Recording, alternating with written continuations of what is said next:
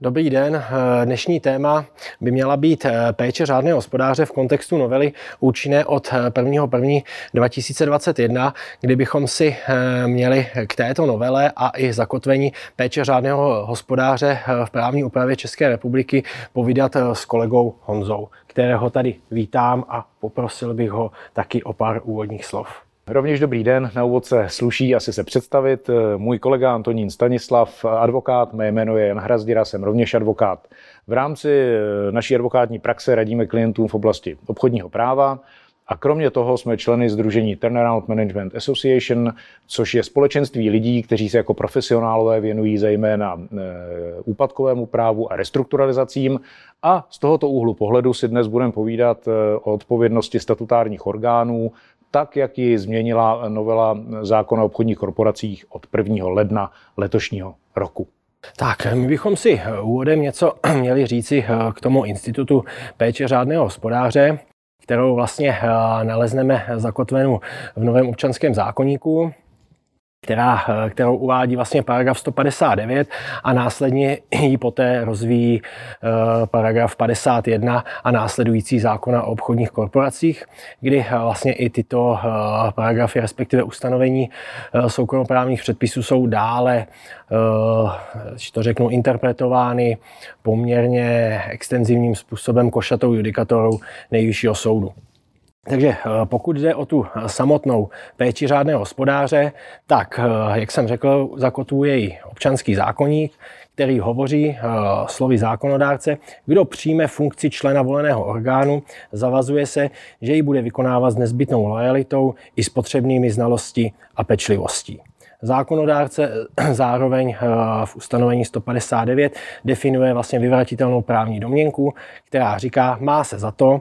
že jedná nedbale ten, kdo není této péče řádného hospodáře schopen, ač to musel zjistit při přijetí funkce nebo při jejím výkonu a nevyvodí z toho pro sebe důsledky. Tohle to je vlastně v úvodní, respektive generální klauzule zakotvení péče řádného hospodáře, kde, když se podíváme, tak v podstatě tam zakotvuje tři hlavní principy. To je loajalita, pečlivost a znalost. Na toto ustanovení v občanském zákoníku potom navazuje vlastně paragraf padesát jedna zákon o obchodních korporacích, který říká, že pečlivě a s potřebnými znalostmi jedná ten, kdo mohl při podnikatelském rozhodování v dobré víře rozumně předpokládat, že jedná informovaně a v obhajitelném zájmu obchodní korporace. To neplatí, pokud takového rozhodování nebylo učiněno s nezbytnou loajalitou. Takže vlastně, když se podíváme, tak ty tři instituty, které definuje občanský zákoník, to znamená loajalita, pečlivost, znalost, vlastně rozvádí ten paragraf padesát jedna zákona o obchodních korporacích. A to je hlavně ten základní institut té péče řádného hospodáře. Honzo, chtěl jsem se vás zeptat, nějak byste to doplnil? Pane kolego, vy jste to vzal hodně odborně a mám pocit, že jste možná zahltil diváka těmi paragrafy. Nicméně já vám tam skočím do jedné docela podstatné věci, která se mění od prvního první. Vy jste zmínil přijetí funkce, loajalita, odpovědnost. To znamená, pokud někdo se nechá zvolit do toho orgánu korporace, měl by patřičným způsobem nejprve uvážit, jestli je toho schopen. Nicméně novela zákona o obchodních korporacích nově v paragrafu šedesát dva vlastně stanoví, že stejná míra odpovědnosti za jednání v rámci korporace stíhá nejenom toho, kdo se nechal zvolit do orgánu, ale i toho, kdo funkci daného orgánu fakticky vykonává. Což je zejména případ těch společností, a není jich úplně málo, kde zřejmě, dejme tomu, v rámci představenstva nebo v pozici jednatele vystupuje někdo v uvozovkách takzvaně na oko a fakticky tu korporaci řídí její akcionář, její společník, jiná osoba, která třeba nemá vůbec žádný formální vztah k té společnosti. Teď nechci hovořit o tom, že je tam vyloženě nastrčený bílý kůň, což jsou samozřejmě ty, řekněme, nejvíce markantní situace, ale řada společností, kde, řekněme, je mladý jednatel, syn, fakticky společnost řídí jeho tatínek, ačkoliv k ní nemá žádný vztah. A ta zmiňovaná novela, o které se tady dneska bavíme, v podstatě zavádí stejnou míru přísnosti nejenom pro toho, kdo formálně v tom orgánu tedy je a vědomě přijal tu pozici, ale i pro toho, kdo tak vystupuje. Takže to už je první, řekněme, velmi podstatný moment, jak z pozice těch, kdo při řízení firmy vystupují, tak, a to nás rovněž zajímá, pro případné věřitele společnosti, protože si dostaneme k tomu, že i věřitele mají řadu nástrojů, jak se řekněme hojit v momentě, kdy nějaká společnost není schopna plnit dluhy vůči nim. A toto může být jedna z nových cest, to znamená, že mohou směřovat své nároky nejenom vůči statutárnímu orgánu, ale i vůči někomu, kdo tam vlastně jakoby nebyl, ačkoliv všichni okolo vědí, že fakticky tu společnost řídí. Já se možná zeptám vás, jak vy na tom jste, pokud se vás nějaký klient zeptá, jestli přijmout funkci, nepřijmout funkci, co byste radil člověku, který se rozhodne takový krok učinit teď s vědomím toho, co nám tedy zákonodárce připravil po prvním lednu? Já děkuji za tuhletu otázku, to je velmi zajímavá otázka, protože vlastně, když se podívám do dosavadní judikatury Nejvyššího soudu, tak ta přesně, jak jste uvedl, vlastně míří pouze na ten statutární orgán a je vlastně na to i judikát poměrně zajímavý, kdybych si, kdybych si dovolil citovat vlastně i tu právní větu, která říká, pokud jednatel zastává svoji funkci toliko formálně, to je ve skutečnosti funkci nevykonává a plnění povinnosti statutárního orgánu bez dalšího přenechává druhému jednateli, po případě zaměstnancům společnosti a ani nekontroluje, tak je společnost řízena a jsou-li její záležitosti spravovány, nelze zpravidla než uzavřít, že nejedná s péčí řádného hospodáře. Takže to znamená, že tenhle ten judikát, který v podstatě dopad primárně na ten statutární orgán, když to řeknu, tak samozřejmě ten jednatel byl bez dalšího odpovědný a teďka by vlastně ty věřitelé se mohli v podstatě domáhat náhrady škody, eventuálně vlastně, i když to řeknu třeba po těch ředitelích nebo případně výrobních ředitelích, ekonomických náměstcích? Tomu se možná dostaneme, tam je to trošku složitější problematika a ta novelizace vyvolává, nebo jedna z mnoha otázek, které vyvolává, je řekněme souběh odpovědnosti těch osob, které jste jmenoval, které zpravidla jsou v nějakém pracovně právním vztahu a chrání je zákoník práce nějakou limitací jejich odpovědnosti za škodu.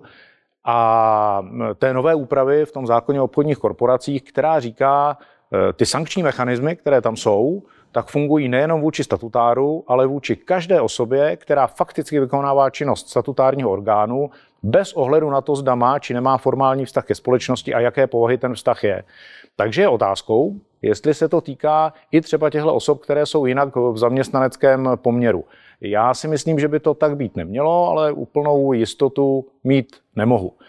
Nicméně já bych se vrátil ještě k jedné věci. Vy jste nakousl, to je něco, s čím já se poměrně často setkávám v praxi. Řada lidí, kteří dělají ten biznis a, a vystupují teda v pozici jednatele nebo člena představenstva někde, tak má ten pocit, kdo nic nedělá, nic neskazí. Když nebudu nic dělat, nebudu hlasovat, nebudu tam chodit, nebudu se zajímat, tak vlastně jako se mi nemůže nic stát, za nic neodpovídám. Ten judikát, který jste zmínil, je nesmírně důležitý. A rozhodně si, si troufám tvrdit, že většina lidí, kteří podnikají, ho nezná a neví o tom, že i ta pasivita může být špatně a naopak i ta pasivita může být důvodem k tomu, že tedy nastoupí nějaký odpovědnostní mechanismus a že ten dotyčný v krajním případě bude povinen něco platit ze své kapsy, což je něco, co se asi nikomu úplně nechce. Není to institut náhrady škody, je tam nějaký specifický institut v tom zákoně o obchodních korporacích, ale dostaneme se k němu. Nicméně vy se věnujete, vy se věnujete insolvencím rovněž, stejně jako já. Zaznamenal jste vy nějakým způsobem v rámci třeba dosavadních řízení to, že by věřitele uplatňovali to, co bylo doposud v zákoně, to znamená ručení statutárních orgánů, že byste se setkal s tím, že někdo jako z pozice věřitele žaloval statutára? Já v praxi jsem se vlastně s tímhletím poměrně zřídka kdy, zřídka kdy se setkal, protože v podstatě ty klienty, který jsem zastupoval, nebo i nějakým způsobem, s čím jsem se setkal, tak bohužel, když došlo na situaci k tomu, že měla být vymáhána škoda, tak právě většinou tam byl dosazen někdo, kdo byl v podstatě nemajetný. Jo? To znamená, většinou v centrální evidenci exekucí bylo dvacet a více exekucí. V podstatě ten člověk už splňoval, když to řeknu,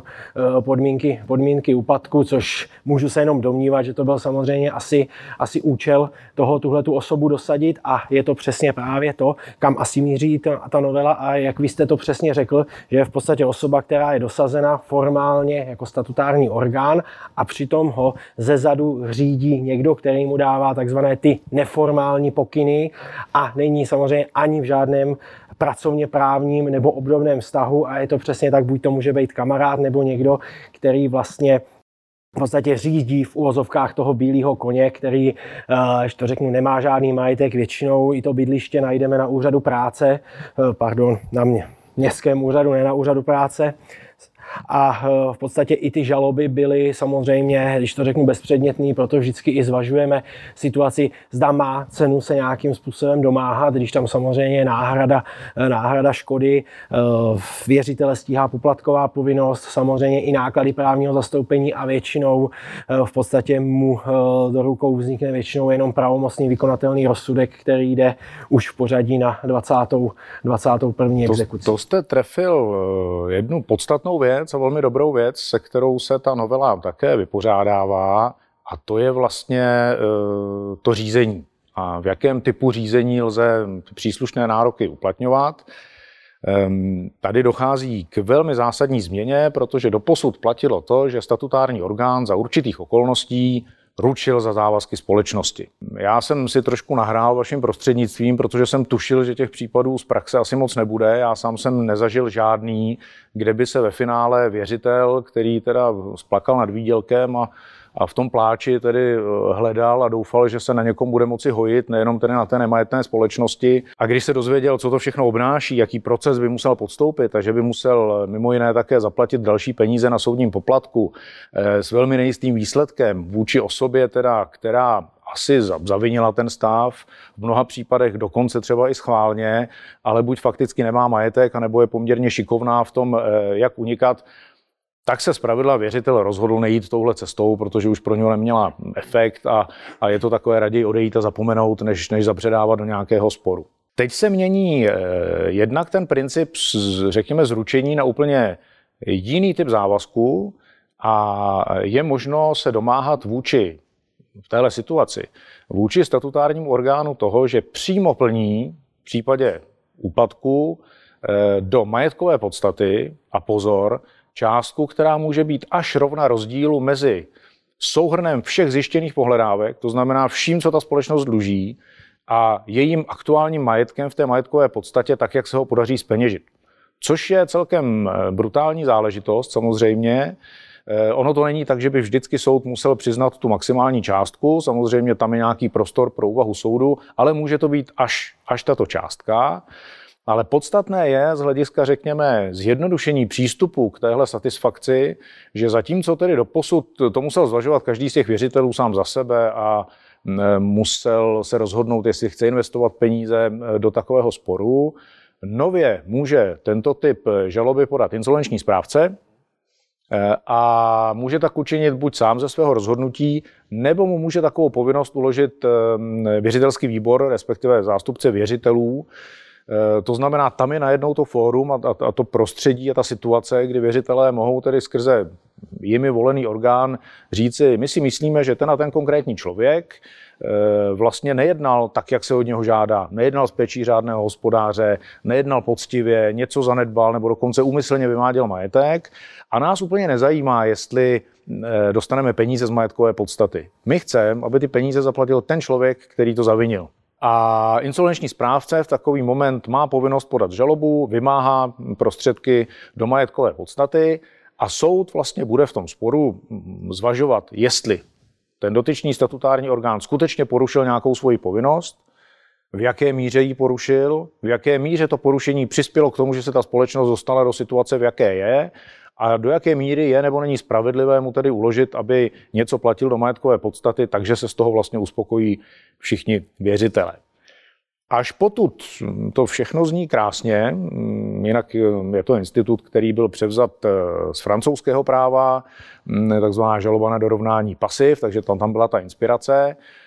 Akorát to nutno říct, že v té Francii jsou obecně trošku dál, než jsme my, a to, to platí ve vztahu k jiným zemím, takže, takže nevím, do jaké míry tohle čistě převzaté, vytržené ustanovení z kontextu bude fungovat u nás. Mimo jiné, protože z druhé strany nahlíženo to vytváří obrovský prostor pro A musím to říci, na jedné straně i, i libovůli soudů, protože tam skutečně ta vodítka jsou tak rozvolněná, tak neuchopitelná. Mimo jiné z té právní úpravy vypadlo výslovné ustanovení, které říkalo, že lze takový nárok uplatnit vůči tomu statutárovi, který porušením povinnosti jednat s péčí řádného hospodáře vlastně přivedl tu společnost do úpadku. Nyní už je tam dostačující pouze to, že jenom porušením nějaké povinnosti přispěl k tomu úpadku. Pouze přispěl, ne že ho způsobil, ne že to byla hlavní příčina, byl to jenom jeden z momentů, že přispěl. Já být v pozici statutára, tak jsem velmi ostražitý, tím spíše, když vím, že na druhé straně tady bude soud, který v zásadě libovolně, v rámci velmi, velmi volně definovaných mantinelů, mi může uložit povinnost zaplatit třeba desítky milionů korun. Takže nevím, zda byste doporučili někomu ze svých klientů teď vzít funkci, případně by mě zajímalo, co byste doporučil takovému klientovi, aby se, řekněme, šetřil eventuální odpovědnosti, co by měl v té pozici činit, aby předešel takovému riziku pro sebe sama. Tohle je velmi zajímavé. Už jsme se v podstatě, když to řeknu, i z toho práva obchodních korporací pomalu přesouváme do toho insolvenčního práva. To znamená, dostáváme se k možnosti úpadku, ke kterému se bohužel každá společnost může někdy dostat. Někdy byť vlivem statutárního orgánu, někdy samozřejmě i bez vlivu. Nicméně tohleto, co jste řekl, je právě velmi zajímavý rozlišit, když to řeknu, to prostředí obchodního práva, respektive podle zákona o obchodních korporacích a potom práva insolvenčního. To znamená, že pokud tomu dobře rozumím a jak se to krásně vysvětlil, bude poměrně značný rozdíl nejen v případě dokazování, ale i míry porušení povinnosti, když já jako statutární orgán poruším, když to řeknu, tady péči řádného hospodáře a způsobím škodu společnosti, ale ta společnost se nedostane úpadku, ta bude normálním způsobem fungovat, tak vlastně po mně samozřejmě můžou jít klasickou žalobou na náhradu škody. Nicméně měl bych spadnout ještě furt pouze do toho péče řádného hospodáře, porušení péče řádného hospodáře. Kdežto kdyby nastal už úpadek, tak tam by bylo asi to hledisko e,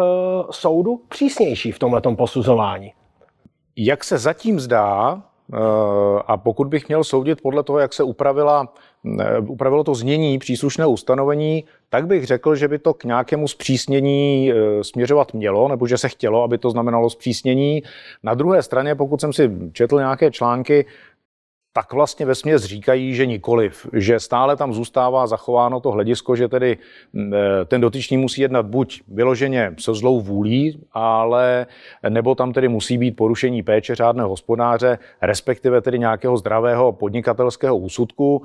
což vyžaduje to, že si ten statutár, pokud není odborně znalý a nelze po něm chtít, aby odborně znal právo, ekonomiku, veškeré další souvislosti, zpravidla se zajímá o ten svůj obor, tak ale minimálně to po něm vyžaduje to, aby si opatřil tedy nějaká kvalifikovaná stanoviska odborníků z té které oblasti a to už by ho mělo nějakým způsobem vyjímat z rizika, že mu posléze tedy něco bude vyčítáno až tedy tímto způsobem. Nicméně já musím říct jednu důležitou věc, která by tam mohla zaniknout a která mně přijde poměrně fajn v té novele, protože všechno to, co říkáme, tak platí jenom v situaci, kdy je tady sice úpadek, je tady insolvenční řízení, ale ten úpadek je řešen konkurzem, to znamená, řekněme, tou brutálnější metodou a současně, a tam směřuji, pokud je to řízení vyvolané návrhem věřitele. Pokud se společnost dostane do úpadku a včas identifikuje situaci a dlužník sám podá na sebe insolvenční návrh, tak tyhle celkem ostré metody odpovědnosti použitelné vůči statutárovi nejsou. A já si myslím, jenom si to myslím, že ta motivace byla k té novele takto formulované, byla směřována tam, aby jak si dlužníci včas identifikovali situaci, kdy už jsou v úpadku, neprodlužovali ten stav nějaké tady předsmrtné agonie, což zpravidla vyvolává to, že nasekají nějaké další dluhy, jsou tam, je tam ještě víc nešťastných věřitelů a tak dále a tak dále, ale aby v rámci prevence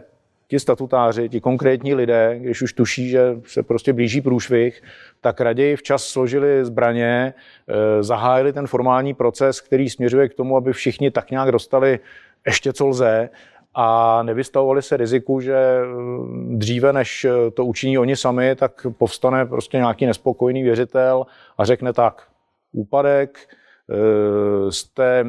jste předlužení nebo jste insolventní, to znamená, že nejste schopni teď aktuálně uspokojovat své věřitele a já chci nejenom to, co je v majetkové podstatě, ale milí pane nebo milá paní, kteří jste ve statutáru, já to budu chtít i po vás. Chápu, takže v podstatě bych to mohl nazvat, je to takový nějaký nový sankční mechanismus, když to vlastně takhle nazvu. V podstatě je to i poměrně velká změna, když to řeknu, právního řádu v tomto kontextu úpadkových deliktů a samozřejmě jako ke každé revoluční změně ještě nemáme žádnou judikaturu, takže bude i zajímavý, vlastně, jak jste přesně řekl, je tam ta možnost rozpětí, vlastně, když to řeknu, diskréční pravomoc soudu, tak bude vlastně zajímavé sledovat ty soudy, jak budou rozhodovat a případně než to nejvyšší soud nějakým způsobem zjednotí, někde samozřejmě nechci předbíhat, ale dá se pravděpodobně předjímat, že i různé senáty, jak se stává na nejvyšším soudě, mají rozdílný právní názor na problematiku a nezřídka to pak skončí samozřejmě u rozšířeného senátu. Nicméně tahle ta věc ještě jednu myšlenku, že je to v podstatě i nejen sankční mechanismus, ale já to i tak beru, že to je svým způsobem posílení ty péče toho řádného hospodáře, protože přesně tak já bych si samozřejmě měl hlídat nějakým způsobem tu svoji společnost. A pokud už vím, mám indicie vlastně toho úpadku, ano, tak bych měl dát samozřejmě jako jednatel, musím iniciovat dlužnický insolvenční návrh. A tímhle tím způsobem sice tam může dojít k nějakému už při tom obchodním, obchodním řízení, k nějakém samozřejmě, že to řeknu, porušení povinností v případě nedbalosti, a nicméně tímhle tím bych se ještě teoreticky podáním dlužnického návrhu měl vyhnout ty drakonické sankci, když to v podstatě nazvu, ten institut jako drakonickou sankci. Určitě utečete tomu nejhoršímu, o čem se bavíme. Mimochodem jenom vzpomenu, že dlouhou dobu platilo, že v případě opožděného návrhu na insolvenci, pokud tedy dlužník sám na sebe nepodal insolvenční návrh, tak se jednalo dokonce o trestný čin. Ta věc zmizela z trestního zákoníku, už není trestný čin, například v Německu to pořád trestný čin je, proto tam statutární orgány jsou, bych řekl, daleko, daleko obezřetnější, než je tomu u nás, protože tady všichni měli pocit, tak teď už se mi vlastně nemůže nic stát, o nic nejde, radši se pokusím tu teda ten průšvih oddalovat co, co nejvíce, tak teď se vrací jinou cestou, ale něco podobného, co říká, ne, ne, hlídejte si to, protože ta, ten postih tam může být, byť není trestní, ale je teda finanční, otázka je, co je vlastně jako horší v určitý moment. Pak je tam jedna ještě věc, kterou jsme nezmínili, kromě toho, že tedy insolvenční správce může chtít tuhle drakonickou věc, jak vy jste to velmi správně nazval, tak je tam, řekněme, i méně, méně striktní, méně závažná sankce, která za mě taky dává logiku, ona už tam byla historicky, a sice, že insolvenční správce vlastně může tomu statutárnímu orgánu říct, ty si tady nejednal úplně košer, je to přeci jen tvoje vina, že ta společnost skončila tam, kde je, nějakou měrou, a já chci za dva roky zpět vrátit vše, co ty si od té společnosti dostal, zpravidla se jedná o nějakou odměnu a tak dále, ale pozor, nejsou to jenom finance, to znamená, není to jenom to, co ten dotyčný pobíral, můžou tam finančně, můžou tam spadat i jiná plnění, která od té společnosti měl, napadá mě třeba to, že používal nějaké služební vozidlo, a i to se dá převést samozřejmě do, do nějaké finanční hodnoty. Takže to po něm insolvenční správce může chtít, mohlo to i doposud, ale co se mění, a je to docela významná změna, zatímco doteď to mohl insolvenční správce chtít za dva roky zpětně od prohlášení úpadku, to znamená od momentu, kdy soud řekl, ano, ta společnost je buď předlužená nebo insolventní, prostě splňuje ty úpadkové parametry, tak dnes je to za dva roky od zahájení insolvenčního řízení. Protože tam docházelo k tomu, že některá insolvenční řízení od toho zahájení do okamžiku, než vůbec soud tedy zjistil, že ten úpadek tu je, trvala mnoho a mnoho měsíců a vlastně tím byli kráceni ti věřitelé, protože se tím zkracovala ta doba, za kdy insolvenční správce mohl říct, asi není úplně fér, aby někdo, kdo tu firmu dva roky špatně řídil, tak tedy odešel s těmi penězi, které si vyplatil na řádných odměnách, v úzovkách, a pak tady byli věřitelé, kterým zůstaly oči pro pláč. Já ještě jenom jedna poslední velmi důležitá věc, která si myslím, že je potřeba, aby zazněla, protože taky je to něco, co si lidi úplně neuvědomují. U těchto typů řízení z hlediska odpovědnosti statutárního orgánu se obrací důkazní břemeno. Je to přímo tedy v zákoně obchodních korporací, kde zatímco jinak platí, že kdo žaluje, ten musí prokazovat. Takže já kdybych chtěl žalovat vás, že, jste, že jsem si vás nominoval někam do společnosti a vy jste mi tam napáchal paseku, tak za normálních okolností by to bylo tak, že já musím prokazovat, co všechno vy jste pokazil vědomně, že jste někde někam si zaplatil svoje jako příbuzný a, a že jste udělal vědomně špatný biznis, na kterým někdo jiný vydělal, nebo že jste to flákal a vůbec jste se o tu společnost nestaral. Tak, tak to není. V případě těchto sporů jste to vy, kdo musíte mně prokázat, že jste jednal s péčí řádného hospodáře. Což upřímně řečeno je taky solidní břemeno v rámci toho sporu. Že pokud to vlastně tuhletu problematiku shrnu, tak nejenom, že z hlediska toho hmotného práva, podle mě i na tom statutároj leží mnoho povinností v podstatě, když ta judikatura říká, že samozřejmě ten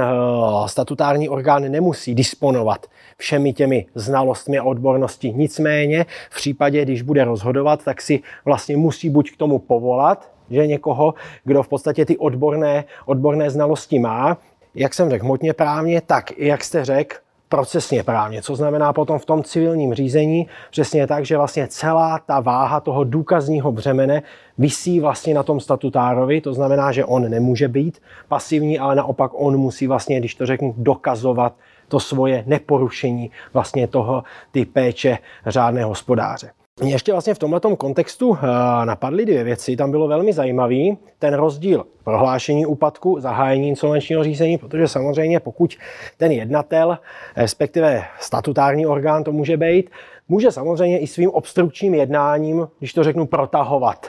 To se často děje samozřejmě, tam ta novela směřuje. Přesně tak, to znamená zahájení řízení a než je rozhodnuto, může klidně, klidně vlastně uběhnout, klidně i rok v podstatě, když samozřejmě ten statutární orgán... Záleží na šikovnosti. Na šikovnosti samozřejmě advokátů, na šikovnosti a na šikovnosti statutárních orgánů. Ještě, jak jste vlastně několikrát zmínil, mimo jiné, jak jste pregnantně definoval tu problematiku v insolvenčním zákoně, tak v podstatě jste i několikrát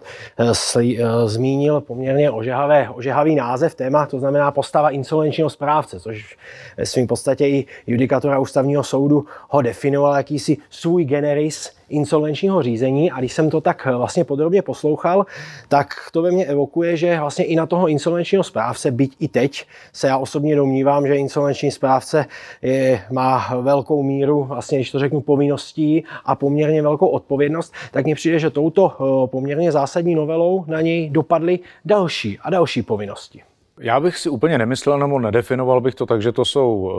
povinnosti, které by měly insolvenčního správce nějakým způsobem tížit. On už dneska měl a má povinnost samozřejmě činit všechny kroky e, směřující k tomu, aby získal, řekněme, maximum do majetkové podstaty a aby tedy následně e, rovnoměrně, nebo rovnoměrně ve smyslu insolvenčního zákona uspokojil jednotlivé věřitele. E, Mě tam na tom možná ruší jiná věc, tak jak se mi na jedné straně líbí docela to, že se zjednodušuje přístup pro věřitele k nějaké, řekněme, spravedlnosti. To znamená k tomu, že v situacích, kdy skutečně někdo nějakým neúplně řádným jednáním, ať to řeknu eufemisticky, způsobil situaci, že on peníze jaksi má ze společnosti nějakým způsobem vytahal pryč a oni zůstali teda poškození na druhé straně, takže teď mají jednodušší i levnější cestu směrem k tomu jít za tím, kdo to způsobil a kdo si to z toho třeba opatřil nějaký, nějaký osobní prospěch. Tak na druhé straně ty nově zavedené instrumenty, tak jak jsou velmi vágně vymezeny v té novele, a to prostě jsou,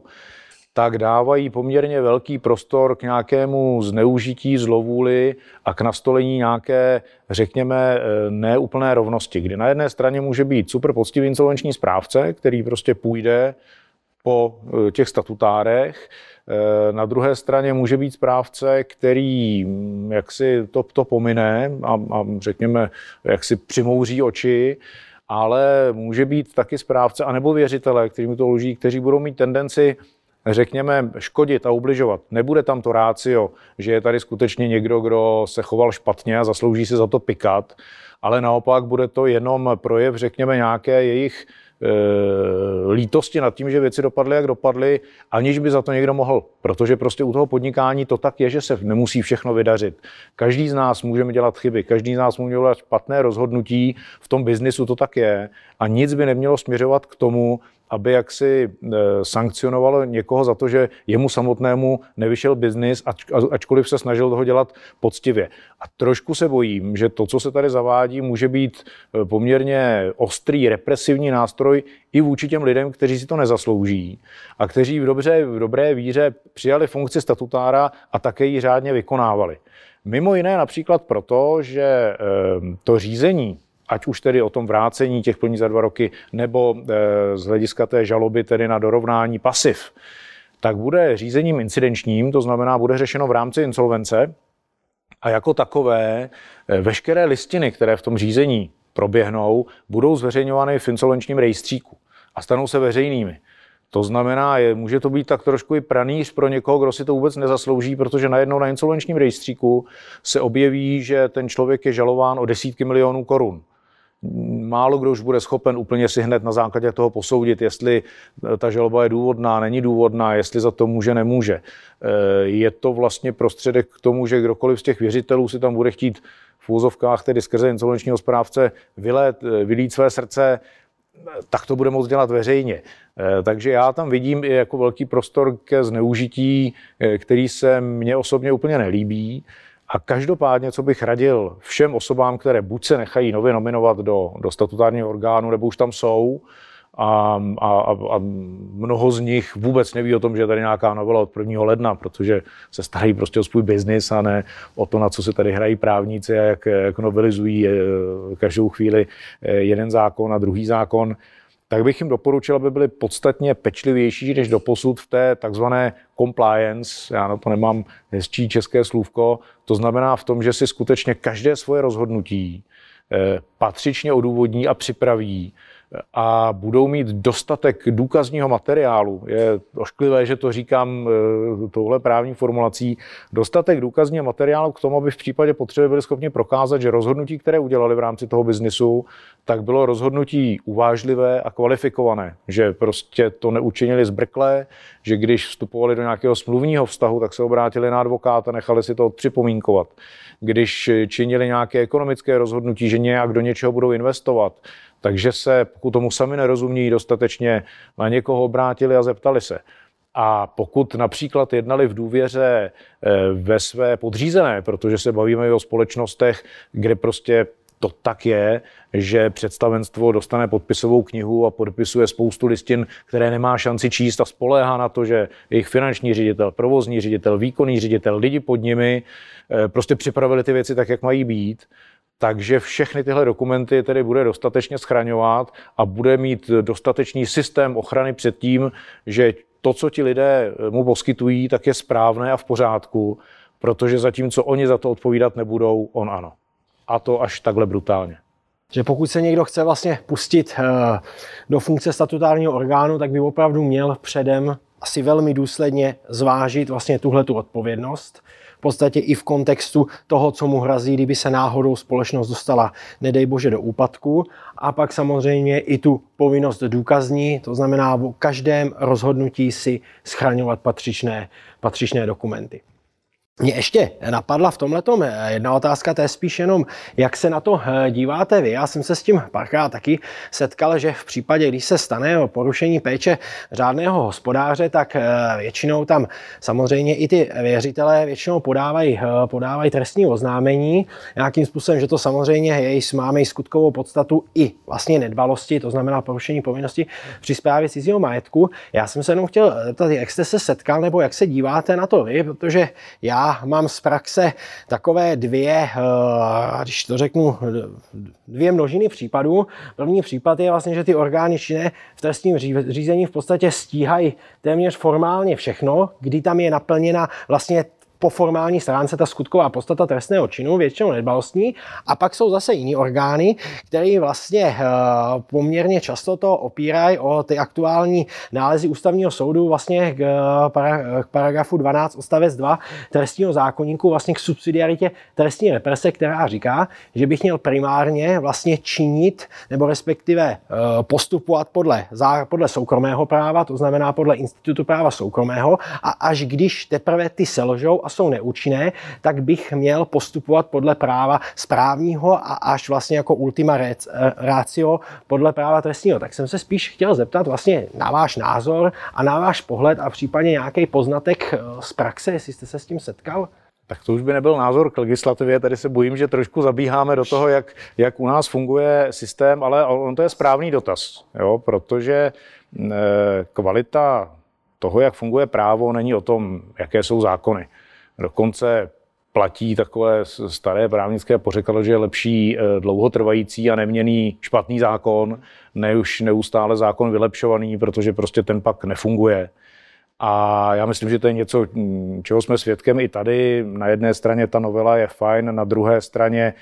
už dnes tam byla řada institutů, které se daly krásně využívat a nevyužívaly jednoduše proto, že ať už na jedné straně justice to neuměla, kdo to zkusil, tak